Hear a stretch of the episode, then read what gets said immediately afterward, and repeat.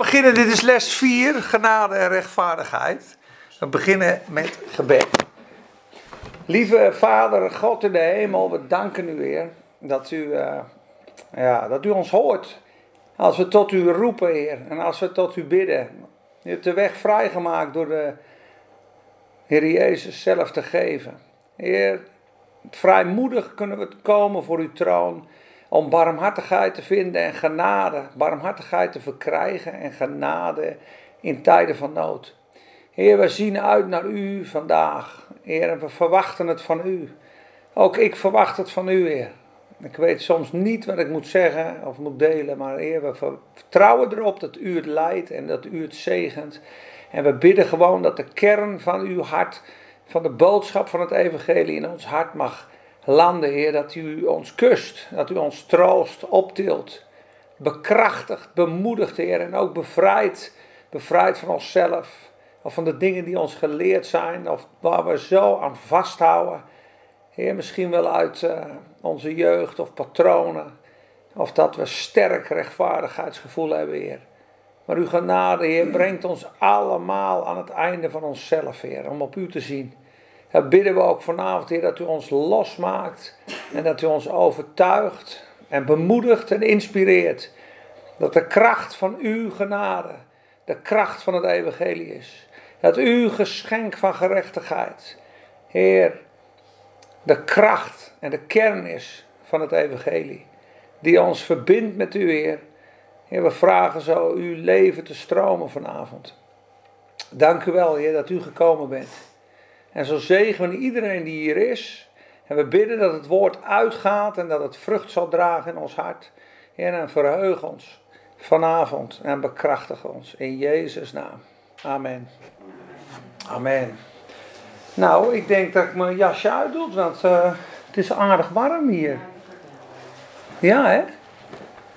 De gasprijzen omhoog, maar jullie maken elkaar wel warm. Hey, deze is in het Engels eigenlijk nog veel mooier.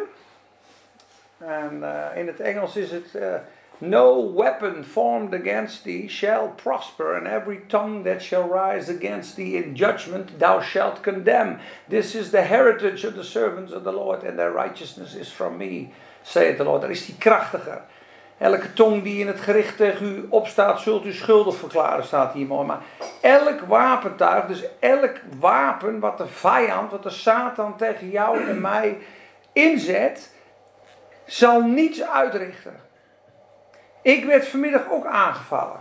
Tijdens het gebed gewoon. Hele zware, negatieve, boze gedachten. Ik denk, ja, dit kan bijna niet van mezelf zijn. Het is gewoon weerstaan. Het is gewoon de boze.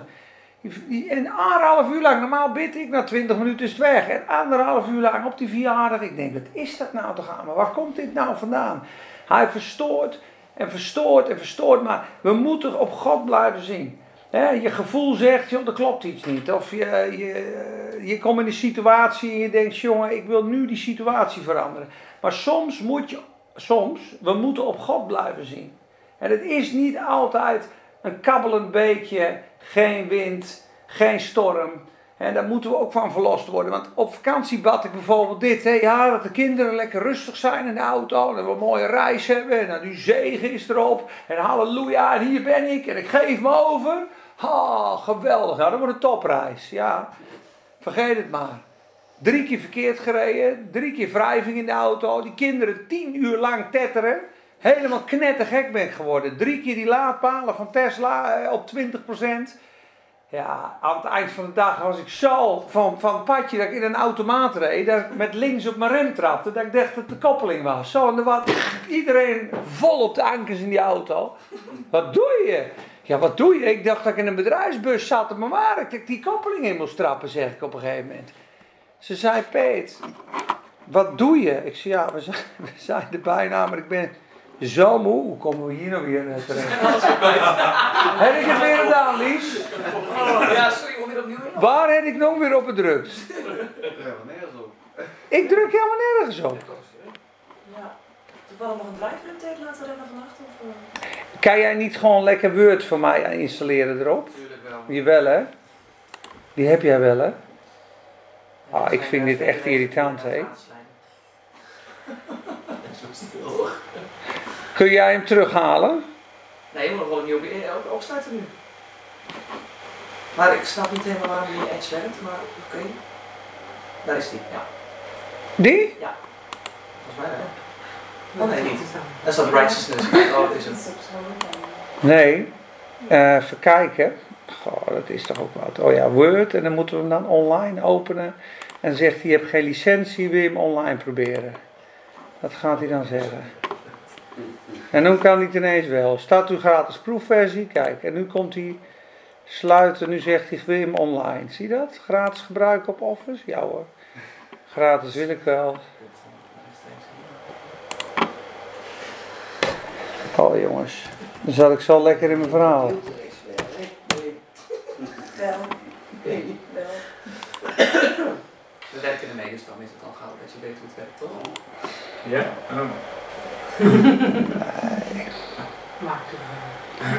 Jongens, ik vind het echt... No thanks, zo. Ik vind het-. Skip, skip het. Skip it. Oh, kerel, doe je nou? Nee. Oh. Laat me lekker zitten. Laat me lekker... Ik heb... Ik, Typ even in Word Online. Word Online. Had dat niet gelijk kunnen zeggen.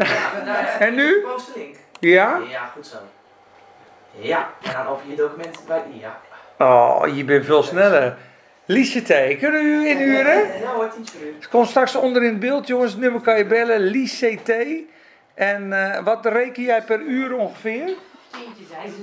Tientje? Tientjes. 100, 110 euro. Dan krijg je zelf 20. Hou ik 90. Oh, sorry jongens. Dat ik eventjes... Eventjes... Ja. Ja, oké. We hadden het dus over de Tesla. Dat je denkt het wordt een hele mooie dag, maar alles gaat mis. Maar het mooiste is natuurlijk dat je in de situatie op God blijft zien en vertrouwen hoe die ook is. Dus eigenlijk had mijn gebed moeten zijn, Heer, hoe deze dag ook verloopt. Hij komt zoals die komt. Dank u dat u genade gegeven hebt om gewoon te staan en te leven en op u te zien. En nou ja, dat had een beter gebed geweest. Want ik ging er echt vanuit, ik krijg gebedsverhoring. Dus ik voelde geloof was ook echt geërgerd aan het eind van de dag. En ik bid nog wel, we gaan ook niet meer naar de kerk ook, zei ik. Ik ben er helemaal klaar mee. Zo bidden ik gedaan, moet eens kijken wat er allemaal gebeurt. Toen gaf ik een ijsje aan Joas om 12 uur, helemaal slaapt. Mag ik een ijsje? 20 minuten in de rij gestaan. Die hoef ik niet. Toen maak ik er een klaar met. Ik heb niks meer gezegd. Ramona keek me aan, wat is er? Ik knakte gewoon van binnen. En ik was echt anderhalve dag verslag. Iemand moest me er gewoon uitbidden. Die ik opgebeld. Ik zei, Peter, ik kom er gewoon niet meer uit. Ik ben gewoon ziedend gewoon. Daarna ga je erover nadenken. Dan lees je in de Bijbel 2 Korinthe 11. Het leven van Paulus. Daar gaat er over. Zei hij, oh ja, jullie, jullie hebben het wel eens zwaar. Zal, ik even mijn leven vertellen hoe dat eruit ziet? Dit en dit. Vijf keer 40 min 1 stoksta, eh, zweepslagen gehad. Drie keer met stokken geslagen. Eén keer in de zee gedreven, 24 uur. In gevaar van rovers. In naaktheid, in honger, in vasten, in dit en dat. Dan noemt hij Jean lijst op en zegt hij: En boven dit alles overvalt mij dagelijks alle zorg van alle gemeentes. Wie zou er niet gefrustreerd wezen dan ik? Wie zou er niet branden als ik? Denk jongens, je hebt geen poten om te staan om te zeuren. Als je dat verhaal leest, wat die meemaakt voor het evangelie. We hebben het vorige week een beetje eh, gelezen in 2 Korinthe 4, weet je wel, waar ze doorheen gaan. Ehm, pittig, snap je? Maar de mindset is dus veel beter in lijn met deze tekst. Wat er ook gebeurt, het zal niets uitrichten. Waar ik ook doorheen ga, God gaat me de overwinning geven. Het kan moeilijk zijn, het kan stormen, het kan waaien. Daarom zegt hij ook tegen Jeremia, Jeremia 12, die begint ook te piepen. Die gaat op een gegeven moment zeuren, hè. Dat zus en zo. Zegt de Heer, eh, je rent nu met mensen, hè. Wat ga je doen? Hij nu al beginnen te piepen. Wat ga je doen als je straks met paarden gaat rennen? Zult gij alleen vertrouwen in een land van vrede? Wat dan als de Jordaan zich omkeert? Met andere woorden, als alles straks tegen zit en je zit in een storm, ga dan ook op mij vertrouwen. Dus dat is een hele andere les. En je verwachting is, ik bid, het wordt een mooie, goede dag. Heer, we danken u voor een goede en een mooie dag. Een goede en een mooie dag, ja. Moet je even zeggen tegen de mensen in Noord-Korea die in een kamp zitten, die vervolgd worden voor hun geloof. Wat hun bidden is niet dat we hieruit komen. Nee, dat ons hart zuiver mag blijven. Dat we onze vervolgers niet haten. Dat we ze mogen zegenen. Die worden overgoten met kokend staal. Dus één vrouw ontsnapt, dat boek heet, ze mogen de hemel niet zien. Omdat ze krom moeten lopen daar. Ze moeten dus in dat kamp krom lopen zo. En ze worden, sommigen worden in hokjes gestopt met speren, dat je niet kan rusten. Dus dat is zo'n vervolging. Maar die mensen blijven trouw in Christus en, en bidden dus dat ik hun mag blijven zegenen. Dat ik niet verbitterd word, Heer. Wat een les. Dus dit is een geloofsles. Elk wapentuig. Zullen we samen doen? Elk wapentuig dat tegen mij vervaardigd wordt, zal niets uitrichten. En elke tong die in het gericht tegen mij opstaat, zal ik schuldig verklaren. Dit is het erfelijk bezit van de dienaren van de Heer. En hun gerechtigheid is uit mij, zegt de Heer. Zie je weer die gave van gerechtigheid?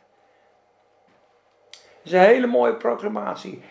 No weapon that is formed against thee shall prosper. Wat er ook tegen je komt, het zal niets uitrichten. Daarvoor, dit vers staat zelfs, ik heb de smid geschrapen, die de kolen opblaast in het vuur. Ik heb de Satan en de verderver geschapen.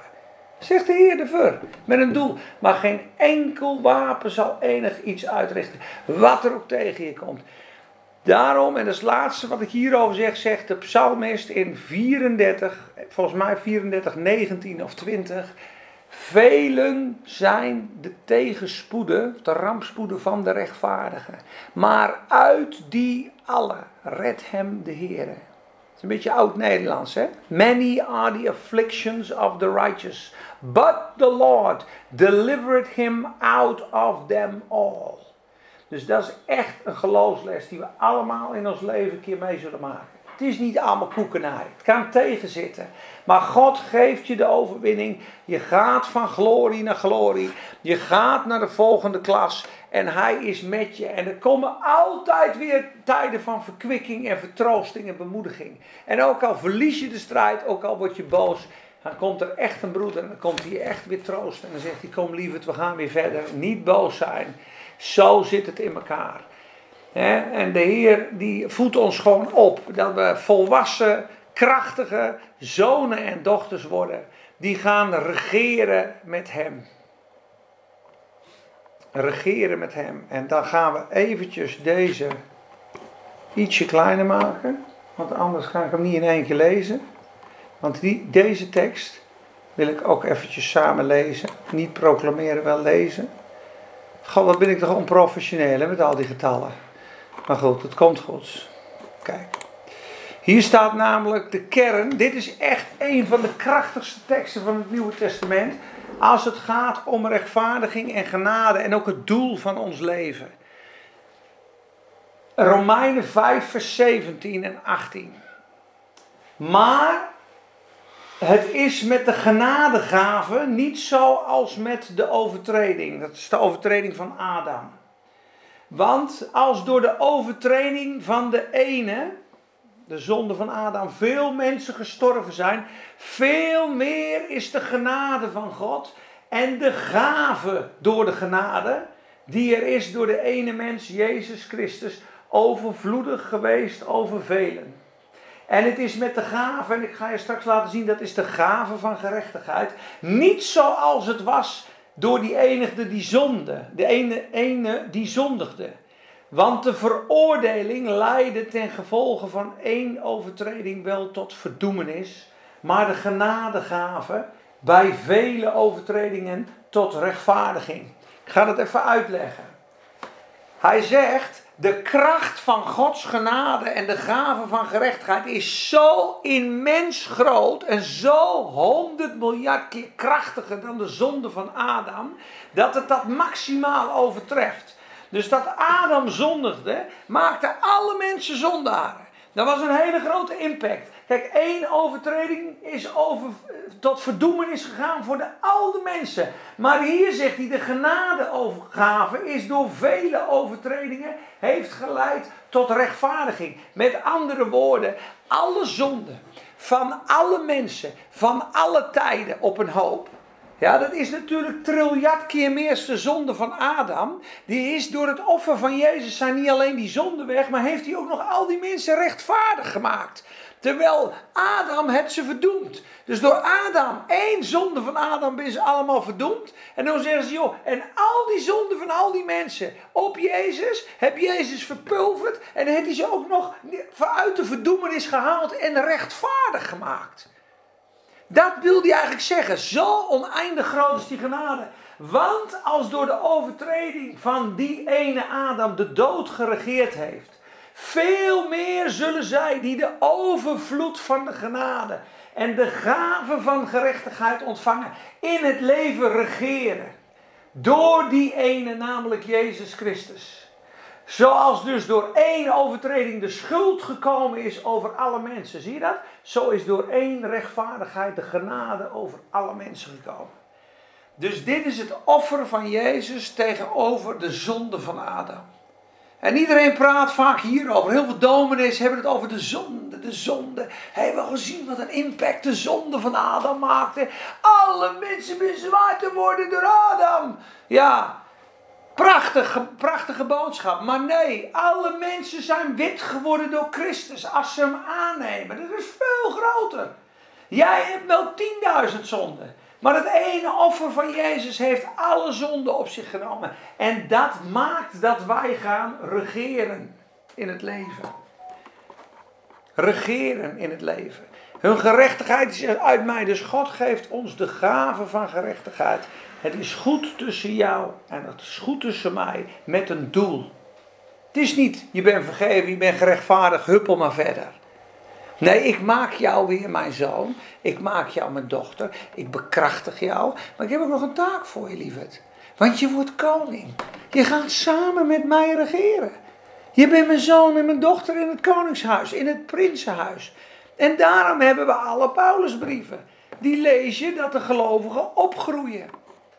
En ik heb hier, want het is wel mooi dat ik de HSV, nee nu klik ik hem niet weg hoor. Nee, nu klik ik hem niet weg. Nee, ik ga eventjes een HSV online moet hebben. Ja. Kijk, als je hier bijvoorbeeld ook kijkt, waar wij allemaal voor geroepen zijn. En wat ik nu aan het doen ben, is jullie een beetje aan het opbouwen. Kijk, vers 11. En hij is sommigen gegeven als apostelen, anderen als profeten, weer anderen als evangelisten en anderen als herders en leraars. Om de heiligen, dat zijn jullie, toe te rusten tot het werk van dienstbetoon. Dus dat je ook groeit en vrucht draagt. Tot opbouw van het lichaam van Christus. Totdat wij alle komen tot de eenheid van het geloof. En van de kennis van de Zoon van God tot een volwassen man of een, tot een volwassen vrouw. Tot de maat van de grootte van de volheid van Christus. Dus met andere woorden, God geeft apostelen, leraars, profeten, herders in de kerk om de heilige toe te rusten. Dat je opgroeit. Ja, dat je mag wassen en dat je ook meedoet aan het opbouwen van het lichaam van Christus. En voor jou zou dat aan je barista zijn iemand bemoedigt. De ander heeft een profetische gave. De ander kan het woord uitleggen. En de ander die is, Johan Kok vroeger, dat was een evangelist. Die, het, die gaat naar de supermarkt en er komen gewoon zes mensen toch geloof. Pieter Pindakaas, hallo, ja, ik ben Johan en ik was vroeger crimineel en Jezus kwam in mijn leven. Zal ik even voor u bidden, mevrouw? En, en van de een naar de ander. Ik vergeleek me daar altijd mee, weet je wel. Ja, Johan, ja, want die staat op een bruiloft, er komen negen mensen toch geloof ik. Bio helemaal niet meer Je staat alleen maar te lachen. Is het wel goed? Je bent helemaal geen... Ben je wel? Ja, weet je, het forceren van jezelf. Ik moet ook een evangelist zijn. Ja, dat ben ik niet. Ja, misschien een beetje. Maar ik ben meer bijbelleraar. Ik hou van het woord lezen, uitzoeken, ondersteunen. Nou, dan komen ook mensen naar mij toe. Ja, ik wou dat ik het woord zo begreep. Maar ik zie bijvoorbeeld Dennis. Die kan heel rustig met mensen praten. Die is heel profetisch, die is heel vaderlijk, heel herderlijk. Stelt open vragen, blijft rustig. Ik denk, goh, die is lekker rustig. Ik had er al lang op een klap naar drie zinnen. Donders mee van, zie het nog op, weet je wel, ik noem maar wat. Dus, maar iedereen heeft een andere gave. Dus wees gewoon uniek en geniet van wat God je gegeven heeft. Amen? Amen. Oké, dat was een stukje inleiding. We gaan natuurlijk nu vandaag toch kijken naar vier teksten. Even kijken, hoeveel heb ik er? 1, 2, ja, drie. Drie teksten ga ik lezen. Deze komen uit Romeinen 5, Galaten 2 en Galaten 5. Waarom? Deze les hebben we genoemd de gave van gerechtigheid, dus het geschenk van God, die eigenlijk zegt: Jij hebt alle geboden perfect gehouden. Jij bent zonder schuld. Jezus heeft alle geboden volmaakt gehouden. Door geloof in Jezus is jou dat toegerekend. Dat is de gave, niet de verdienste van gerechtigheid. Dus je staat schoon en recht voor God. Klaar, dat is het evangelie. Jezus is tot zonde gemaakt, opdat wij zouden worden rechtvaardigheid. Dus zijn witte Zuiverheid is tot zwart, zwart roet geworden, laten we het maar even zo zeggen. En onze zwarte duisternis is tot witte sneeuw geworden. Hij heeft een omwisseling gedaan. Hij is gestraft in onze plaats, zodat wij zijn schoonheid en rechtvaardigheid zouden krijgen. Na zijn opstanding zijn we samen met hem opgewekt en gezeten en nu zijn we hersteld. Kinderen van God, sneeuwwit, vergeven. En nou begint eigenlijk, ik zeg me niet helemaal, zitten we weer terug in Genesis 2, zegt hij. Voor de zondeval. Maar God schiep de mens. Heb heerschappij over de dieren, over de vissen, over de vogels. Onderhoud de hof. Onderhoud de hof. En leef met mij als zonen en dochteren. Co-koningen. Samen regeren. Dat was zijn doel. Wat is er gebeurd? Satan komt langs, verstoort het hele plan. Je kan het ook zonder God, joh. God is een leugenaar. Denk, heeft hij dat echt gezegd? Alleen van die boom? Wat een gierige hond, joh. Nee, nee, nee, we mogen van alle bomen eten. Over alle bomen. Ja, dat zegt hij wel. Maar God weet namelijk, als je van die boom eet, word je net als God. En dan wil hij niet dat je weet. God is eigenlijk een beetje slecht. Hij wil je klein en dom houden. Oh ja, joh. Toen keek ze naar die boom. Dat is wel een mooie vrucht. Hij ruikt ook heel lekker. Weet je hoe die eruit zag trouwens, die vrucht? Weet je dat? Staat in het boek van Henoch, hè? Ik heb het een keer gelezen, ik heb het boek van Henoch thuis. Daar beschrijft hij die boom des levens, hoe die eruit ziet. Die moet zo lekker ruiken, dat van 100 meter rook je hem al. En het is een grote druiventrossen met zulke grote ballen. Zo zegt die boom eruit. Het zet alles over een appel. Ja, staat in Henoch. Ja, ja zijn, zijn, zijn geur was zo lekker en zo doordringend. The fragrance of that tree. En als je er naar keek, was gewoon mesmerized with, with, with beauty. Als grote clusters van, van, van druiven, zegt hij. Dus dat is eventjes een, een leuke bijkomstigheid. Maar God had een plan met Adam en Eva. Ze zouden regeren. Het is geroofd. Ze zijn gevallen. Ze zijn gedegradeerd, vijanden van God geworden, in de zonde gekomen. Nou moest nagaan wat we een weg voor, we afgelegd hebben. En het kwaad. Want Kain sloeg Abel dood. En toen was Lamech. En toen uh, allerlei ellende. Toen kwam Noach. Toen kwam Abraham. Toen kwam het volk Israël. Toen de tabernakel. Toen de tempel. Toen door die woestijn heen mekkeren. En toen uiteindelijk allemaal opbouwen tot Jezus. Dan is Jezus gekomen. Paulus komt en we zijn 2000 jaar verder. En nu zitten we en wachten we tot de komst van de Heer Jezus. Wat een plan. Maar na dat alles hersteld is, zijn we dus eigenlijk terug bij stap 1. Waar ging het fout? Het ging fout in Genesis 2. We zijn helemaal hersteld. er zijn zelfs gemeentes die zijn zo gek. Die zijn zo hersteld dat ze in de blote kont samenkomen. Die zijn, die zijn er. Die zeggen, ja, ja, alles is hersteld, hè? We zijn weer Adam en Eva, hè? Dus ja, we lopen weer in de tuin. Halleluja, prijs die, ja, die binder. Die komt.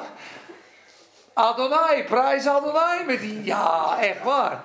Ja, dat is echt waar. En er, er zijn heel veel misstanden. Ja, ja de, nu, de, de nudistige gemeente, eh, ja, echt waar. Ja, ik weet, ik, ken een Spakenburger, die ging erheen. Ik heb eens een grapje over gemaakt. Toen wie niet meer toch fel? Nee, je roken nog. Dat is veel aardiger.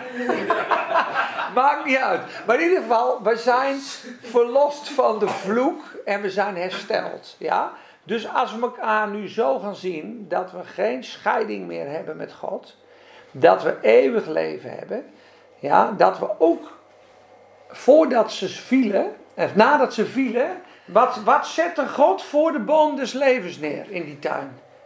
Wat zette God neer? Toen ze gevallen waren. Ja, een gerubs.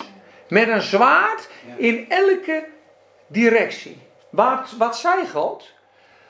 Ik ga de boom des levens afsluiten, want als ze daarvan eten, leven ze voor eeuwig. In gevallen staat. Dus ze waren gevallen.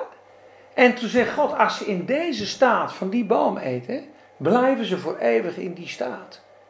Dus, dus ik ga er een gerub voor zetten, dat niemand bij die boom des levens kan komen. Maar wat denk je dat er gebeurd is aan het kruis? De zonde is betaald, de gevallen staat is teruggebracht. Door de gave van gerechtigheid zijn we nu helemaal schuldeloos, alsof wij nog nooit gezondigd hebben. Totaal hersteld. Waar heb je het over? Ik, ik werd een keer gedoopt, hè? ik moest gedoopt worden. In die week werd ik aangevallen, ik ook nog keihard op mijn bek gegaan. Hele heftige val. Ik denk, ja, je kunt niet meer gedoopt worden. Ik denk, ja, nooit. Dus ik die vent opbellen van die kerk. Ik, ja, ik, ja, heb al acht keer vergeving gevraagd hè, vandaag. Maar ja, dat schuldgevoel blieft. Toen zei die Peter. Bij de tweede keer zegt de Heer Jezus, lang, waar heb je het over? Waar heb je het over?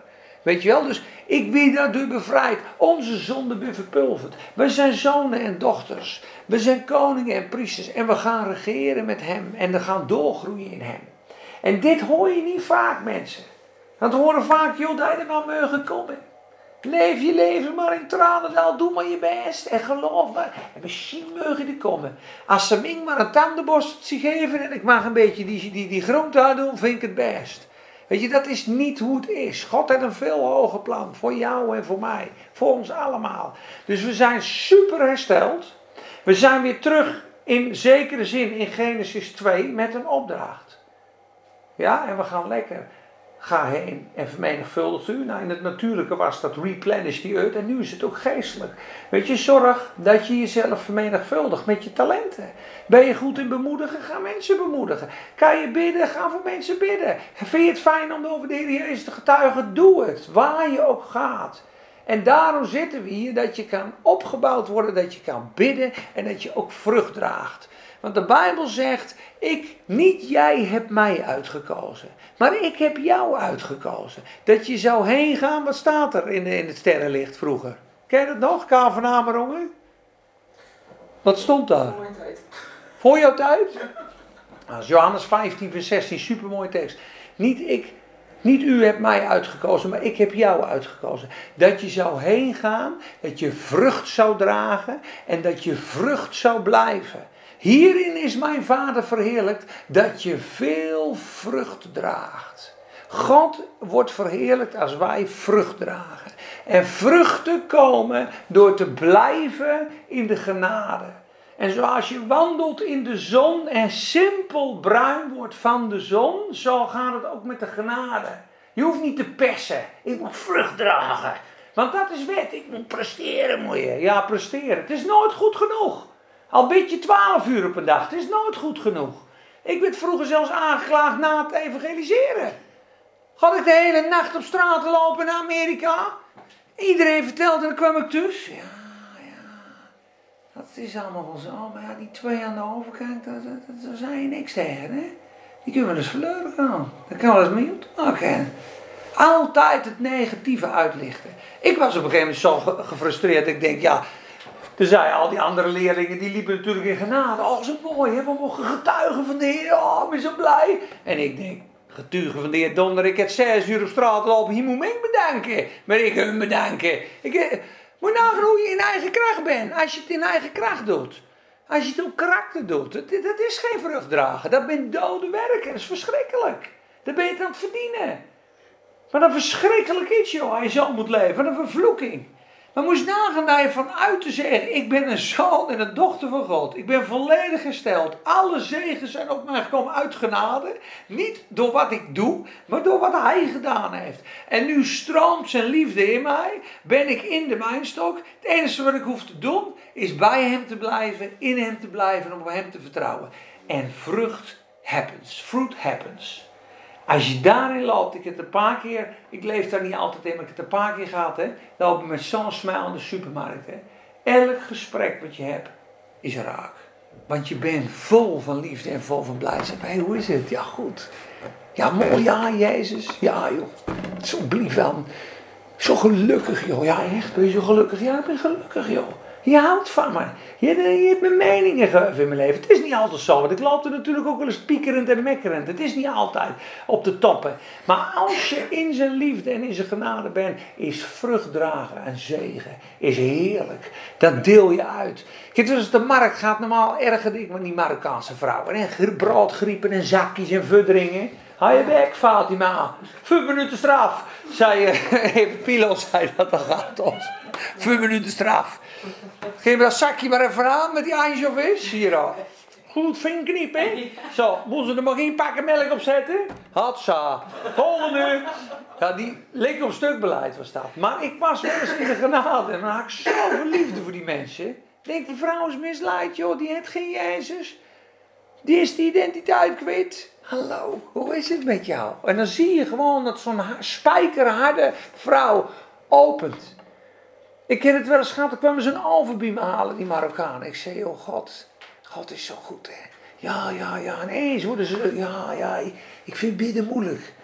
Ja, ik zeg, maar Jezus is de deur, joh, die houdt van jou, joh. Weet je wel, en zo blief ik dan. Dan denk je, dat klapt gewoon uit me. Maar dat is geen verdienste, dat is genade. Het is een genadegeschenk. Het werkt ook door geloof, niet door prestatie.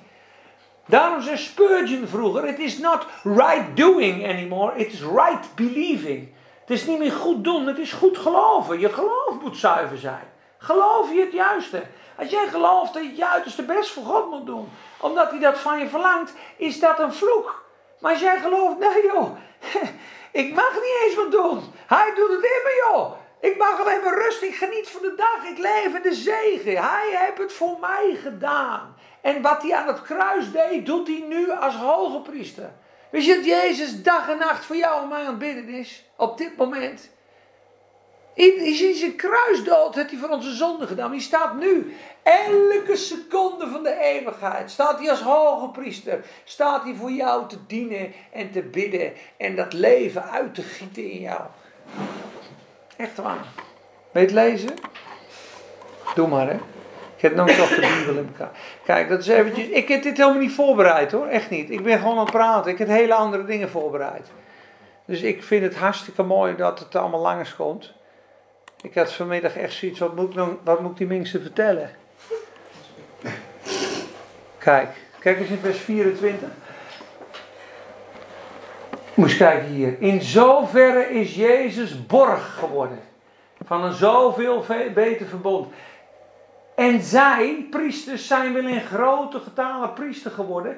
Maar omdat zij door de dood verhinderd werden altijd te blijven, die gingen dood, die oud-testamentische priesters. Maar hij, omdat hij blijft tot een eeuwigheid, heeft een priesterschap dat niet op anderen overgaat.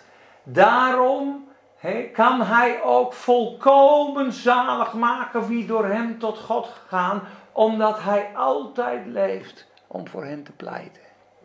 Zie je dat? Want zo'n hoge priester hadden we ook nodig. Heilig, onschuldig, onbesmet, afgescheiden van de zonde, ze boven de hemelen verheven. Kijk, en hij heeft niet nodig, zoals alle hoge priesters, eerst voor zijn eigen zonde slachtoffers te brengen en daarna pas voor het volk. Dat heeft hij eens en voor altijd gedaan toen hij zichzelf offerde. Zie je dat? Dus Jezus heeft het voor eens en voor altijd gedaan. Lieve Ja, sorry. Ja, nee, niks sorry. Niks sorry. Jezus heeft het voor eens en voor altijd gedaan. Ja. En hij leeft in eeuwigheid om altijd voor jou en mij te bidden. Daarom zegt hij in Hebreeën 3 vers 1, broeders, zie op de hoge priester van onze beleidenis. En Dirk Prins zei toen mooi, weet je dat zijn hoge priestelijke werk doorgaat, maar het op jou minder effect heeft, totdat jij gaat spreken. Hij is de hoge priester van jouw beleidenis. Daarom is het spreken zo belangrijk. Daarom doen we de proclamatie aan het begin. Daar komt geloof van. Ga er s morgens opstaan. Dank u Heer. Uw woord zegt dat u het voor mij voor eens en voor altijd volbracht hebt. U, u bidt onophoudelijk voor mij vandaag. Niets kan me scheiden van uw liefde. U opent de deuren. Eer geeft dat ik vandaag vrucht mag dragen. Ik wil graag vrucht dragen. Amen. Ga dus zo leven. Ik heb geloofd en daarom spreek ik. De spreken is zo belangrijk. En de duivel wil dat je piekert. Vandaag las ik nog, piekeren is fantaseren de verkeerde kant op. Piekeren is de andere kant op fantaseren. Word je doodongelukkig van. Maar wanneer ga je niet piekeren? Als je? Spreekt. Als je spreekt. Als je zingt. Als de duivel je aanklaagt, lekker aanbidden. Lekker spreken. Geen enkel wapentuig wat tegen mij gesmeed wordt, zal enig ding uitrichten. En elke tong die mij aanklaagt, stel ik in het ongelijk. Dit is mijn erfdeel als dienstknecht des Heren. En mijn gerechtigheid is uit hem. Bye bye, devil. En dan gaat hij weer heen met zijn staart tussen zijn benen. Maar het is een geloofstrijd, jongens. Er komt een dag. De Bijbel heeft ook een evil day, hè. In de boze dag komt hij en schiet hij zijn vurige pijlen op je. Dat is niet elke dinsdag of elke woensdag. Maar dat kan zo ineens zijn op een zaterdagmiddag. je hier op de markt loopt. Je kinderen zijn vervelend. Dit gaat fout. Je kras op je auto. Je komt thuis. Je man is half dronken. Weet ik veel wat er allemaal gebeurt. De stroom klapt eruit. En op een gegeven moment denk je: wat een dag. Wat een K-dag.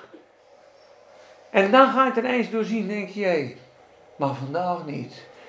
Die donders hond met zijn vurige krijgt mij niet eronder. Ik hou mijn schild van geloof omhoog. Hij heeft geen geduld. De duivel heeft geen geduld, mensen. Die heeft geen vrucht van de geest. Wederstaat de duivel en hij zal van u wegvluchten. En zijn we in Amerika. Waarom? Heeft geen geduld. Die heeft de vrucht van de geest niet. Als je hem vol wederstaat in het geloof en je volhardt, dan geeft hij het op. Hij is weg. Je ziet het bij Jezus ook. Hij bleef geen drie, vier uur klagen bier. Dat zie je vanmiddag ook. Na twee uur geeft hij het op. Dag. maar dat is zo, jongens. Wedersta maar die boze. Ja? Amen. Nou, gaan we nog even terug. Oh, wat, een, wat afsplitsingen weer hebben we allemaal, hè? Ja. Waarom zeg ik dit? En wat hebben we van de week eigenlijk gelezen? Is wat ik je wil laten zien. Die genade, die allesomvattende genade. En ik ga je even laten horen tussendoor wat Arie erover, erover gezegd heeft. Dat vind ik echt leuk. Ik heb Arie erover gevraagd, wil je even inspreken? Wat is nou genade, Arie? Kun je dat eens inspreken voor me? Dat heeft hij gedaan. En dat wil ik je even laten horen. Even kijken hoor. Die Q7, vakantie. Ja, ja, ja. Zo, zo. Het wordt allemaal mooier. Lieve broer, dank voor je genereuze berichtje. Want zo proef ik het. Je gunt het me. En je hebt gelijk, ik kan er enorm van genieten. Ik ben zelf ook genereus in uh, wat God mij gegeven heeft om dat uit te delen aan anderen. Maar ik heb er ook geen enkele moeite mee om te mogen ontvangen. En zeker niet als het mensen betreft die vinden dat ze dat ook vanuit God zo graag willen doen en willen delen. Nee, En dat maakt dit is ook, de eh, verkeerde. Hij staat in die telefoon. Ik zal je straks laten luisteren, sorry. Ik heb, op, ik heb een werktelefoon en een privételefoon. Hij heeft het op die telefoon inge- ingesproken. Maar heel mooi, drie minuten. Dat de kern van genade, zegt hij, is de kracht die je identiteit en je persoonlijkheid helemaal doordrenkt. Dus je waarde, je liefde, je leven. Alles is gebaseerd en gefundamenteerd in Gods goedkeuring en Gods liefde over jou. Onverdiend ten alle tijden. En dat legt hij veel mooier uit als wat ik dat kan. Maar die allesomvattende genade. En dan, daar praat ik over de genade die je nodig hebt op je werk. De genade die je nodig hebt om te zijn. Om te luisteren. Om te bedienen. Dit is ook genade van God. Dat je, dat je de woorden krijgt. Dat je dient. De allesomvattende genade in je leven is gestoeld op de gave van gerechtigheid. Op de totale kwijtschelding van jouw zonde. Op de totale vervulling van de wet die jou geschonken is. Op de staande ovatie van de hemel voor jou. dat je hersteld bent, dat jij nog nooit gezondigd hebt, dat jij volmaakt bent, dat God vreugde in je vindt. Dit is mijn geliefde zoon in wie ik mijn welbehagen heb. Dat zegt hij tegen ons allemaal. Een herstelde situatie, afgedaan. Het verleden is er niet meer. Ik heb je herschapen helemaal achter je. Daarom is er ook die doop, noemen ze een watergraf.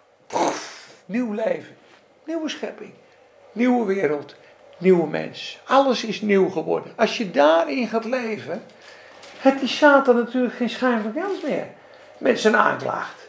Ja, dit en dit gedaan. Ja, het zal wel, maar volgens mij is het het offer aan het kruis heeft alle zonden eh, weggenomen. Ik ben opnieuw geboren. Jezus klaagt mij niet aan, er is geen verdoemenis. Ja, hij zal me wel een keertje aanspreken als ik scheef ga, maar de aanklacht is gewoon afgelopen. Er is geen verdoemenis meer voor die in Christus Jezus zijn. Dat is een wonderlijk genadig iets, want als je erover nadenkt, denk je dat kan niet. Van dat drie, vier zonden, dan moet het toch wel een beetje. Uh, ja, dat, kon, dat kan niet. Dan sta ik schuldig voor God. Is dat schuldig voor God? Je staat niet meer schuldig voor God. Je staat niet meer schuldig voor God. Dat is nou het wonder van de genade. Dat kan niet, dat is bovennatuurlijk. Want als je drie fout gemaakt hebt morgen, denk je, ja, ik sta schuldig voor God. Ik heb drie fout. Oh ja? Oké. Maar je bent onder genade. De, de zonde wordt helemaal niet meer aangerekend onder genade. Abraham, die gaf zijn zuster weg. Er was geen wet, hè? Er is totaal geen oordeel. Ze zeggen zelfs, voordat de wet gegeven werd, al die zonden van dat Israëlitische volk werden niet eens aangerekend. Dat zegt Romeinen 5. Waar geen wet is, is ook geen overtreding. De zonden zijn pas on, ge, hoe staat het er nou? Vermenigvuldigd toen de wet gegeven is. Toen God zei, luister, dit is de wet. Toen kwamen ze erachter wat zonde was. Maar je moet nagaan, Abraham was een vriend van God, die was niet perfect en volmaakt. En Jozef was bij Farao, of bij Potifar, er was geen wet. Wie vertelde Jozef dat hij weg moest rennen? Bij de vrouw van Potifar. De genade. Hoe kan ik dit doen, zegt hij. Hoe kan ik dit vreselijke ding doen? En hij rent naakt weg. Dat heeft hij niet gedaan. Ja, de Bijbel zegt dat ik dit niet mag doen. Jozef diende God. Jozef wandelde met God. Er was geen wet. Dus de genade overwint zelfs de zonde. En als die Satan nou jou aan kan klagen, hey, drie fout.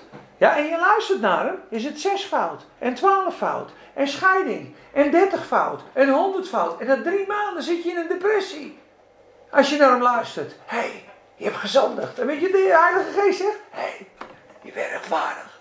Hé, hey, je bent rechtvaardig. Wonderlijk, hè? Ja, maar ik ben zwart. Nee, jongen, je bent wit. Je bent wit. Ja, maar dat kan niet. Ja, maar het kruis is. Het kan wel. Dat is het, jongens. Als je dit pakt, versla je de Satan. Versla je de aanklager. Ze hebben hem overwonnen door het bloed van het lam. En het woord van hun getuigenis. En ze hadden hun leven niet lief. Heer, hier ben ik. Ik vertrouw u. Daar heeft de Satan geen schijn van kans bij. Kijk maar eens, uh, dit is Romeinen 5 vers 21, heb ik er niet bij gezet, sorry. Evenals de zonde geregeerd heeft tot de dood, zo zou ook de genade regeren, zie je, door gerechtigheid. Tot het eeuwige leven door Jezus Christus onze Heer. Zodra jij de gave van gerechtigheid gehoorzaamt, gelooft, stroomt de genade maximaal. Zodra de Satan jou van je gerechtvaardigheid af kan doen vallen en jij in eigen kracht bent onder de wet, stopt de genade.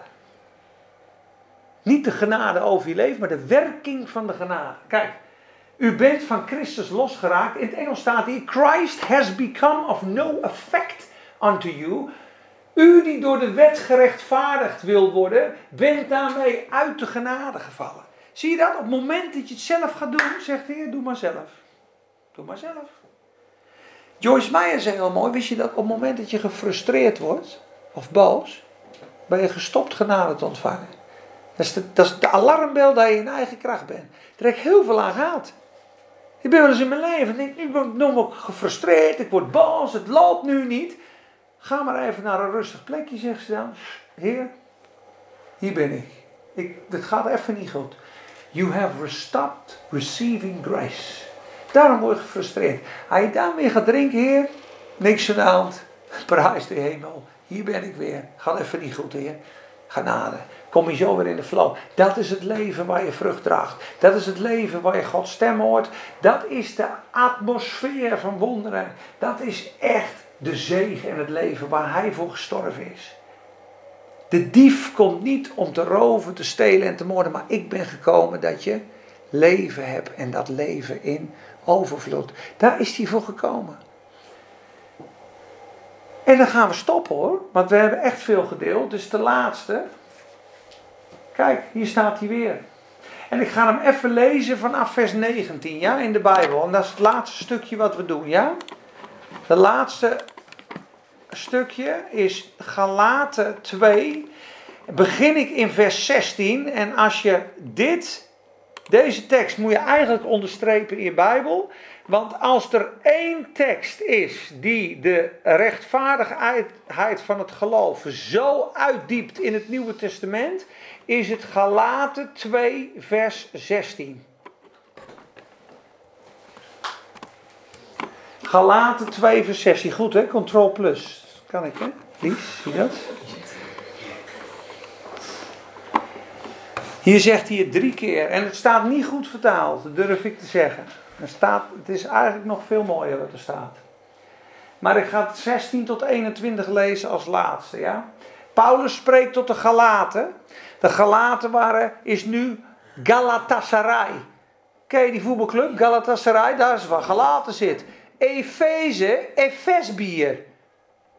Efesbier, ik komt uit Efeze, daar heeft Paulus lopen. Wie Galaten, Galatasaray, ik, ik denk dom, dat ben de Galaten, dat ben Turken. Ik zei daar ook in Turkije, ik zei, dom ben jullie nou met z'n allen? Paulus zit hier lopen en je, loopt een hele dag laten schreeuwen. Paulus zit hier Jezus preekt. Jullie bent door de, de, de originele eerste tijgers hier. al. Ik was in Antalya en Alanya. Ik zei, hoe kan dat nou? Galaten, Efeze. Wij voeren naar Antalya, staat in handelingen. Ik zei, hier kijk dan, we zijn in Antalya. Jullie staan in de Bijbel. Waar is het gebeurd? Wat is er gebeurd? Dat is heftig, hè? We nou naar Paulus hier lopen, hè? Dat we nou maar Allah Akbar het schreeuwen. Dat kan toch niet? Kan toch niet waar wezen? Maar die kwam bij de Galaten en die waren gered door genade. Daarna kwamen de Joden binnen, die zeiden, dat klopt niet helemaal wat Paulus zegt. Dat van Jezus is wel waar, maar er moet nog wat bij. Je moet de wet nog houden, je moet je nog laten besnijden. En die dagen moet je nog onderhouden en de sabbatten en allemaal kleine wetjes en regels erbij. Dus wat gebeurde er met de Galaten? Die kregen ruzie onder elkaar, die vielen van de genade en die groeiden niet meer. Dus Paulus hoorde die misstanden, die judaïsten waren binnengekomen. Een beetje wet en een beetje genade. Een mix. En wat gebeurt er dan? Krachteloos. Krachteloos. Zo verkracht je de genade. Dus hij komt hier en zegt: Wij weten dat de mens niet gerechtvaardigd wordt uit de werken der wet. Ik word niet gerechtvaardigd door de tien geboden te houden. Maar ik word gerechtvaardigd door het geloof in Christus Jezus. Er staat in de grondtekst het geloof van Jezus Christus. Dat is heel belangrijk. Pistis Christus. Dus het is zijn geloof, zijn volmaakte geloof, wat ons gegeven is. En daar rust je op. En je gelooft, je vertrouwt op Jezus. En hij vult jouw, jouw gebrekkige geloof ten volle aan. Dat is echt genade. Want anders wordt geloven werk. Geloof je het wel echt? Geloof je het wel genoeg? Ja, het is, het is naar de kracht van jouw geloof. Dus hoe, hoe, hoe meer je gelooft in het bloed van Jezus, hoe, hoe sterker het bloed van Jezus wordt. Nee, nee, nee. Het bloed van Jezus is maximaal sterkte. En je hoeft alleen maar te rusten. Daarom zijn zo'n prediker, vroeger zat dat bloed op die posten. Denk je dat ze dan zo in uur zitten? De verderfengel, de verderfengel gaat langst. Heb ik wel genoeg geloof in dat bloed op de posten? Nee, dat bloed zit op de posten. Die engel gaat voorbij. Doe relax joh.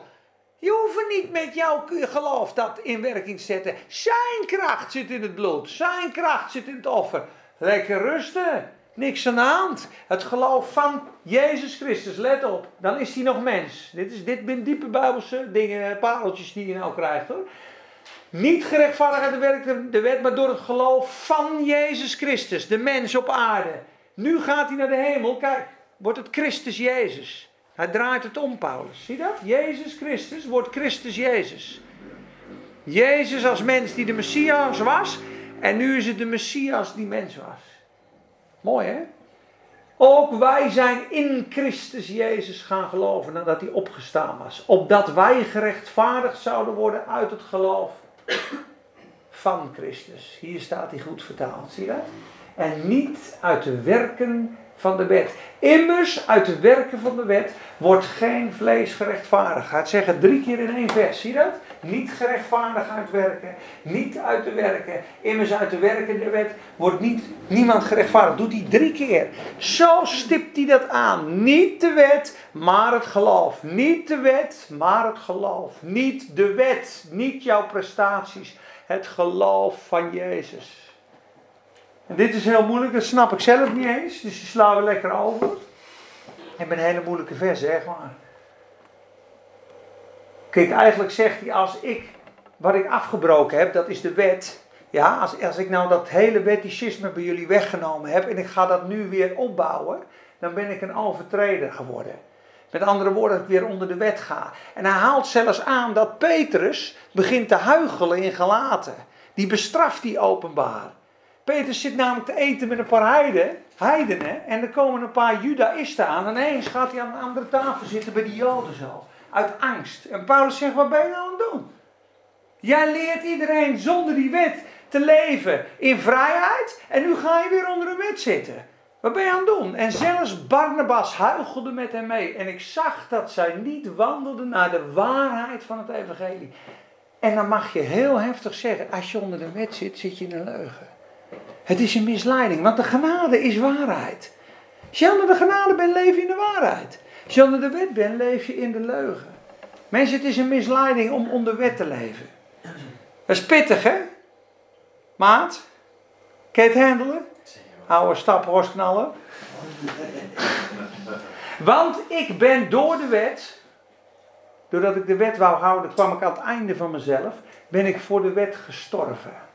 Ik ben er dood voor. Ik hoef het niet meer te doen, maar het is volbracht en afgedaan. Opdat ik voor God zou leven.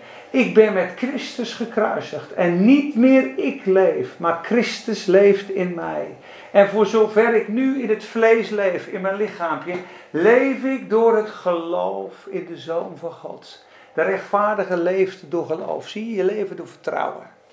Die mij heeft liefgehad en zichzelf voor mij heeft overgegeven. Ik doe de genade van God niet teniet. Want als rechtvaardigheid door de wet zou zijn, dan was Jezus voor niets gekruisigd. Zie hoe heftig dit is? Als jij onder de wet gaat zitten, sla je eigenlijk de Heer in zijn gezicht en zeg je dat kruis had niet gehoeven, want ik ga zelf wel mijn rechtvaardigheid even verdienen. Dat hij niet hoeven doen. Dat zeg je eigenlijk te mij. We doen dat niet expres, maar God heeft me dat wel eens laten zien. Als jij onder de wet leeft, onder de vloek, ben ik voor niks vervloekt. Hè? Heb ik dus een doornenkroon gedragen, ben ik geslagen, heb ik daar gehangen om jou te redden, jou te zegenen. En jij gaat die, ja, ik voel me zo slecht, ik ben zo schuldig, ik moet het. Het lijkt zo heilig, maar het is een klap in het gezicht van de koning aan het kruis. En wij moeten zeggen, Heer, dank u wel. Dank u voor uw genade. Ik begrijp het niet. Ik staak mijn pogingen. Hier ben ik. Graag, Heer. Graag uw genade. Echt. Doe het niet niet. In het Engels staat I do not frustrate the grace of God. For if right standing comes by what I do, then Christ has died for nothing. Dat staat er. Daar stoppen we mee. Dit zijn hele mooie kernteksten. De genade wordt bekrachtigd door de gave van gerechtigheid. En de gave van gerechtigheid moet je niets aan toevoegen, niets aan afdoen. Moet je met kinderlijk geloof dankbaar in ontvangst nemen. En blijf het spreken. En blijf het voor danken. Waakt daarmee met dankzegging, zegt de Bijbel. Waarom? Als je blijft danken, verklaar je constant je afhankelijkheid van God. Dank u, Heer. Het is u. Dank u, Heer, het is u. En niet Peter Duis die terugkwam van het evangeliseren. Dank u. Je moet Ming bedanken. Ja, dan ben je er goed naast hoor. Dan ben je de oudste zoon. Die tas, knande tanden, knassen tussenkomt. Maar dat is het jongens. Ja? Amen. Mijn horloge staat stil, maar eh, Kijk er ook opgeschreven, hè. wat hij opgeschreven, lieverd.